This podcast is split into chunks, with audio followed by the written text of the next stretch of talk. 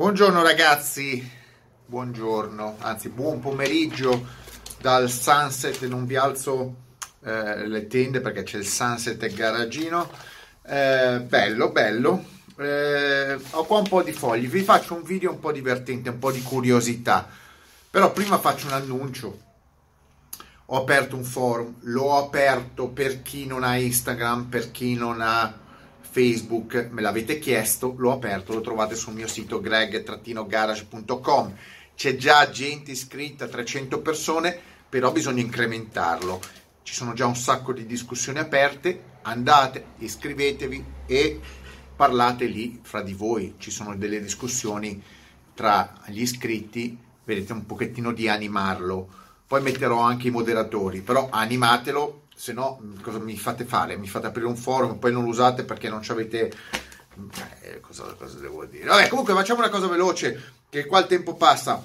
Le 25 auto, le 25 auto che hanno segnato la storia del gruppo FC Auto. È un video carino, parlo solo dell'FC Auto, Chrysler e Fiat, in realtà è tutta la galassia Chrysler e Fiat fin dall'inizio dell'origine delle, delle auto, quindi dall'inizio 1900.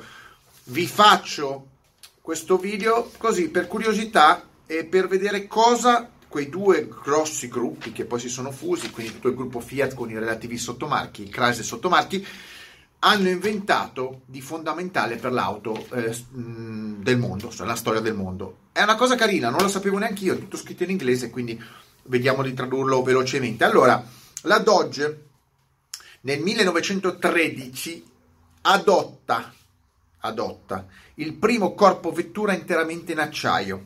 Avete capito? Fino ad allora si utilizzava molto legno, tessuti, ehm, derivati, eh, tipo i pannelli derivati anche come succedeva con la Ford della canapa. Però la Dodge as- creò, diciamo, utilizzò una tecnologia che era quella di fare le autovetture, il corpo vettura esterno, la carrozzeria perché è un telaio a longheroni in acciaio. Eh, carina, eh, poi la Chrysler fu la Chrysler comprò nel 1928 la Dodge, quindi la includiamo nel gruppo eh, Chrysler. Da lì tutti gli altri costruttori adottarono il, il, la carrozzeria in acciaio e vabbè, ovviamente in altre anche leghe. Però la Dodge, ah, curiosa, nel 1913. Nel 1933 la Nash, la Nash che era un marchio molto conosciuto in quegli anni, oggi è scomparso, ha innovato tantissimo. La Nash ha innovato tantissimo nel mondo dell'automobile, ha adottato il primo riscaldamento di serie, sì, nel 1933, non l'ha inventato, diciamo che prima della Nash eh, c'erano altri, eh, altre auto con riscaldamento, ma erano tutti sistemi posticci non usciva di fabbrica con il riscaldamento, tutti lo adottavano, lo, lo facevano accrocchiare da loro cugino e così, e così è stato. Comunque la Nash che poi dopo eh, comprò, fu comprata dalla AMC, dell'American Motor Corporation, che fu acquistata poi nell'87 dalla Chrysler, quindi possiamo metterla sotto la Chrysler. Nel 1934 la Chrysler Airflow, che era una delle prime macchine molto curate dal punto di vista aerodinamico, da cui il nome Airflow, flusso d'aria. Fu la prima a utilizzare l'overdrive. Cos'è l'overdrive? È un eh, riduttore, chiamiamolo, di, di velocità di marcia per abbassare i numeri di giri, mantenendo comunque eh, la, la, velocità eh, e eh, risparmiare, risparmiare sul carburante. Quindi l'overdrive lo trovate su molte macchine degli anni degli anni 50, 60, insomma, nel 33, scusate, nel 34 la Chrysler la adottò e fece, la fece diventare una, una cosa di uso comune su molte macchine sportive e non solo. 1939 la Plymouth, la Plymouth che poi venne acquistata anche lì uh, dalla, uh, dalla Chrysler, inventò, adottò, adottò nel 39, 1939, la prima, primo, la prima capote elettrica. Fino ad allora nessuno aveva la capote elettrica e fu eh, adottata nella Plymouth Deluxe, Deluxe Convertible. Eh, ma cosa interessante perché dal 39 ad oggi avete visto quanto, quanto è cambiato nelle capotte, praticamente nulla. Io preferivo quella manuale, però gli americani, gli, ecco, gli americani è impressionante quanto gli americani fossero davanti a tutti, cioè tutto quello che era elettrico tecnologico lo stavano eh, inventando gli americani. Ehm, poi, eh, 1948, la Chrysler Crown Imperial fu la prima macchina nel 48, appena dopo la guerra, a utilizzare quattro freni a disco. Avete capito? Quattro freni a disco. Ci sono macchine oggi che non hanno ancora i quattro freni a disco e qua nel 48 nel 48 la Chrysler Crown Imperial ne aveva già quattro di serie. Passiamo al 48, sempre, insomma, lo stesso anno della, della, della, Chrysler, finalmente una macchina italiana, essendo FC Auto, la Lancia. Ecco, la Lancia è uno, stato un marchio probabilmente europeo, ma sicuramente italiano, più innovatore. La Lancia Ardea nel 48 fu la prima macchina ad adottare al mondo il cambio 5 marce manuale. Ovvero l'Ardea era nata a 4 marce, ma in una serie di sviluppi ha adottato la 5, il 5 marce ehm, per eh, anche lì una sorta di overdrive, in realtà era una quinta marcia vera, eh, manuale, ma con non di potenza, ma di eh, diciamo cruising, cruising, di trasferimento come di marcia normale per ridurre i consumi. Ehm, eh, cos'è che ah, ah scusate. Eh, e nel 69 ovviamente la Lancia è diventata parte della Fiat, quindi anche lì rientra nel gruppo Fiat. Nel 50, due anni dopo, altra innovazione del, della Lancia, Lancia Aurelia, il primo motore V6 della storia su un'auto di serie. Nasce come 1008 da 56 cavalli e poi cresce un anno dopo a 2 litri. Motore prodotto fino agli anni 70, quindi avete capito? Primo V6 è Lancia. Torniamo in America, 1950, le prime cinture, le cinture di sicurezza. E in realtà bisogna capire un attimino perché ci sono varie, varie, varie cose, insomma, sono, bisogna precisarle. Allora, la prima macchina con le cinture di sicurezza eh, opzionali di serie è la Nash Statesman, quindi ancora innovazione della Nash ehm, e Ambassador. Però in realtà le cinture di sicurezza erano state già testate già dagli anni 30, ma mai adottate di serie su un'auto, perlomeno di serie, come configurazione opzionale. In realtà di serie di serie, cioè uscivano così di serie, fu, tanto per curiosità, visto che abbiamo parlato di curiosità, fu la Sub eh, GT 750 del 58, prime cinture di serie eh, e poi la Volvo arrivò nel 59 con le cinture a tre punti, perché prima erano solo, diciamo, a due punti ventrali. Eh, 51 Chrysler nel 1951 la Chrysler Imperial fu la prima macchina ad adottare i vetri elettrici vetri elettrici che uno mi direbbe non è vero c'erano delle macchine per esempio la Packard la Packard del 1940 aveva vetri elettrici ma in realtà non erano vetri elettrici ovvero erano dei vetri automatici che si muovevano con un sistema eh, un pochettino più complicato e che non funzionava molto bene, idraulico. Invece la Chrysler Imperial è stata la prima che ha fatto i vetri puramente elettrici, cioè non altro sistema, cioè proprio col motorino e salivano. Quindi 51, 51, 51, 51. Sempre nel 50, 51 la Chrysler, la Chrysler ha scatenata proprio grande marca per innovazione sul prodotto di serie, sempre sulla Imperial monta il servo sterzo nel 51 di serie, nel senso che prima non c'erano le idroguide, c'erano altri sistemi, ma non c'era il concetto di idroguida moderno, quindi che facilitava a, a, diminuire lo sforzo sul volante, qua si dice addirittura ehm, del 25%. Allora le macchine erano durissime da guidare e la Imperial del 51 è stata la prima a introdurre il servosterzo 51 che ancora oggi è uno degli accessori più importanti in assoluto, innovazione più importante nel sistema automobilistico. Io sulla mia Lotus non ce l'ho, intanto, ma non c'ho niente. Il bello è che questa qua non ha niente, fa morire, tutte queste innovazioni inutili. Poi nel 54 eh, la Nash, ancora, tra Nash e Chrysler, botto proprio.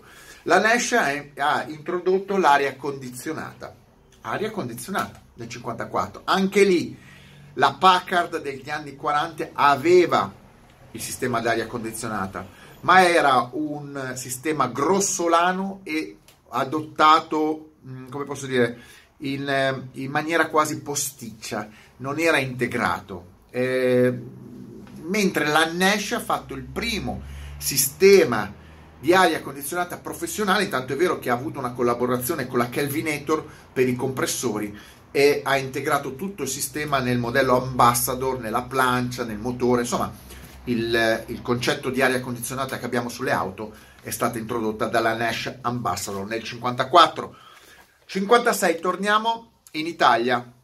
Interessante, Fiat 600 Multipla è a tutti gli effetti riconosciuta come la prima MPV, cioè monovolume, ha anticipato tutti i monovolume che conosciamo, dagli americani a poi ai francesi, insomma, era 20 anni avanti a tutti, anzi di più, 56, perché poi i monovolumi sono arrivati eh, principalmente negli anni 80, quindi erano quasi, quasi 25 anni in anticipo rispetto alla grande moda. Fiat Multipla, ehm, Cruise Control, Cruise Control, Cruise Control accessorio utilizzato molto in America, quindi nato in America, e anche lì ehm, creato dalla Chrysler e montato sulla Imperial. L'Imperial è stata una macchina eccezionale, una cosa incredibile, tra servo sterzo, vetri elettrici, anche Cruise Control è un sistema che permetteva di tenere la velocità costante impostata meccanicamente, quindi è un accrocchio e poi si è sviluppato a livello elettronico fino che adesso ci, ci sono voluti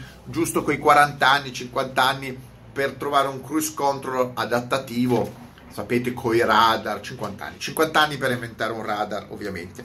Eh, nel 57 invece c'è Lancia Flaminia, quindi cazzo, Lancia Flaminia è un, una macchina della Madonna. È stata la prima auto a utilizzare i tergicristalli posteriori. Non c'erano altre macchine con i tergicristalli. La, la, la Lancia Flaminia ce l'aveva. E però, eh, a dire la verità, eh, il tergicristallo posteriore fu inventato in America dalla Buick, però era un sistema non elettrico, era un sistema un po' arcaico, era un sistema eh, a pressione, depressione, mentre il primo tergicristallo che funziona esattamente come quelli anteriori, cioè elettricamente, quindi aveva un motorino, è stato inventato e anzi adottato dalla Lancia Flaminia. Non solo, eh, la cosa anomala è che la prima macchina ad adottare i tergicristalli posteriori è anche probabilmente l'unica che ne ha adottati due. Praticamente hanno montato posteriormente due tergicristalli come quelli anteriori e quindi è una cosa abbastanza anomala. Andiamo avanti velocemente. 1958, altra, giust, altra grande invenzione della Chrysler, adottata sulla 300D ehm, del 58, eh, iniezione elettronica del carburante, cioè l'iniezione elettronica nel 58, ma vi rendete conto? Hanno, hanno ufficialmente adottato l'iniezione eh, iniezione elettronica praticamente su tutte le auto dagli anni 90 in poi, ma in realtà in America già dal 58 avevano eh, un sistema, eh, si chiamava Bendix, ehm, che eh, veniva poi montato su tutte le macchine successivamente del gruppo Chrysler, quindi dalla Plymouth, Desoto, eh, Dodge, eccetera. Mentre in, eh, in, Europa si è dovuto aspettare mh, più o meno la, eh, la Bosch per la, per la iniezione elettronica quando la Bendix ha venduto parte dei progetti alla Bosch, se no eh, campa a cavallo. Um, un'altra cosa interessante, nel 59, 59 lo specchietto che si, auto, che si autocambiava, si autoscurava, una cosa che uno dice, vabbè, qualche macchina ce l'ha oggi, non tutte tutte. Eh, eh sapete che è un'invenzione del 59, cioè la prima macchina ad adottare lo specchietto auto automatico, non manuale, automatico di oscura, oscuramento, come si dice? Oscurazione, oscuro, oscuro. È stata la Chrysler sempre 300 però modello E. Eh, era un, una, un, accessorio optional, non di serie, e, mm, e, niente, e poi venne adottato un po' da tutte le, le, le, altre, le altre, auto.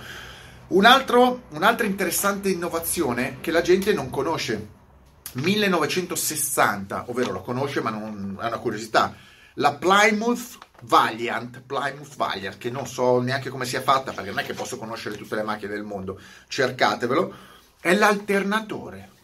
L'alternatore, la prima alternatore è stato montato negli anni 60, perché prima se no c'era un sistema di dinamo derivato simile alle dinamo, mentre la, la, la, l'innovazione dell'alternatore, la cinghia, eh, che poi faceva eh, funzionare anche tutti gli altri, gli altri sistemi, era ehm, montato dal 1960, incredibile. Io non ci avrei scommesso nulla, pensavo molto prima. Cioè, uno che adotta i vetri elettrici avrà pensato all'alternatore. No, eh, l'alternatore è una cosa solo degli anni 60. Un'altra cosa interessante, eh, accensione elettronica. Accensione elettronica, Fiat.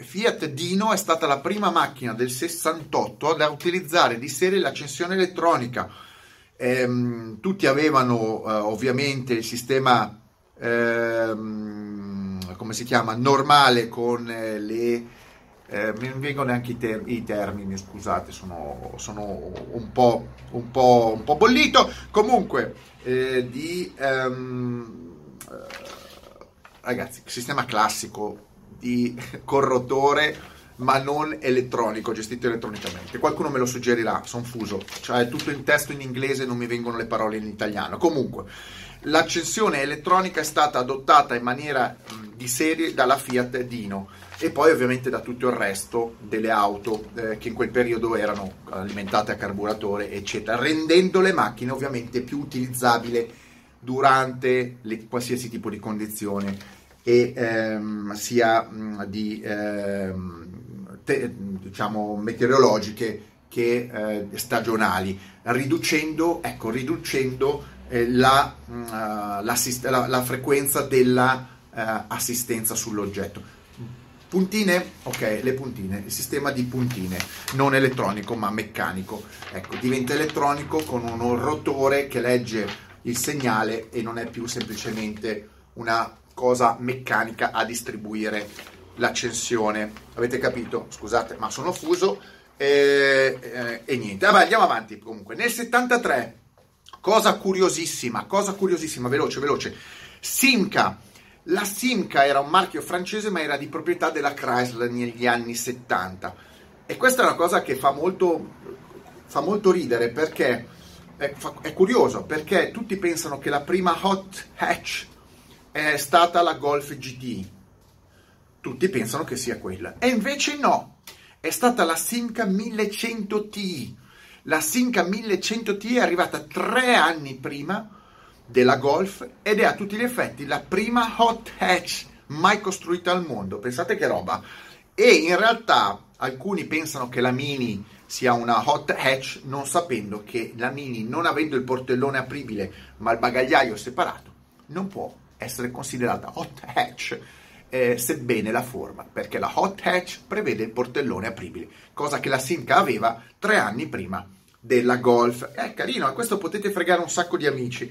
Eh, comunque, 1984, il primo spoiler attivo della storia, non ci arriverete mai, Alfa Romeo, Alfa Romeo 90, il primo spoiler adattivo elettrico della storia, che in realtà non era uno spoiler, era una sorta di lip, sì, uno spoiler, per aumentare la, l'efficienza di raffreddamento, quindi non aerodinamica, però sempre spoiler elettrico era. Quindi l'Alfa Romeo montato sull'Alfa 90, incredibile, incredibile che le cose che si sanno che non si sanno. Mentre il primo spoiler, questo è facile, eh, adattativo, cioè elettrico, automatico, è stato quello della Ferrari, anzi Lancia Ferrari 832 che usciva la lettoncione dal bagagliaio, primo sistema automatico di alettone. Andiamo veloci, stiamo arrivando verso la fine.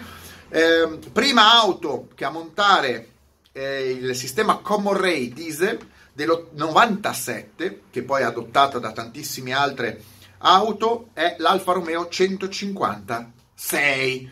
innovazione pazzesca, ha rivoluzionato il mondo del diesel moderno.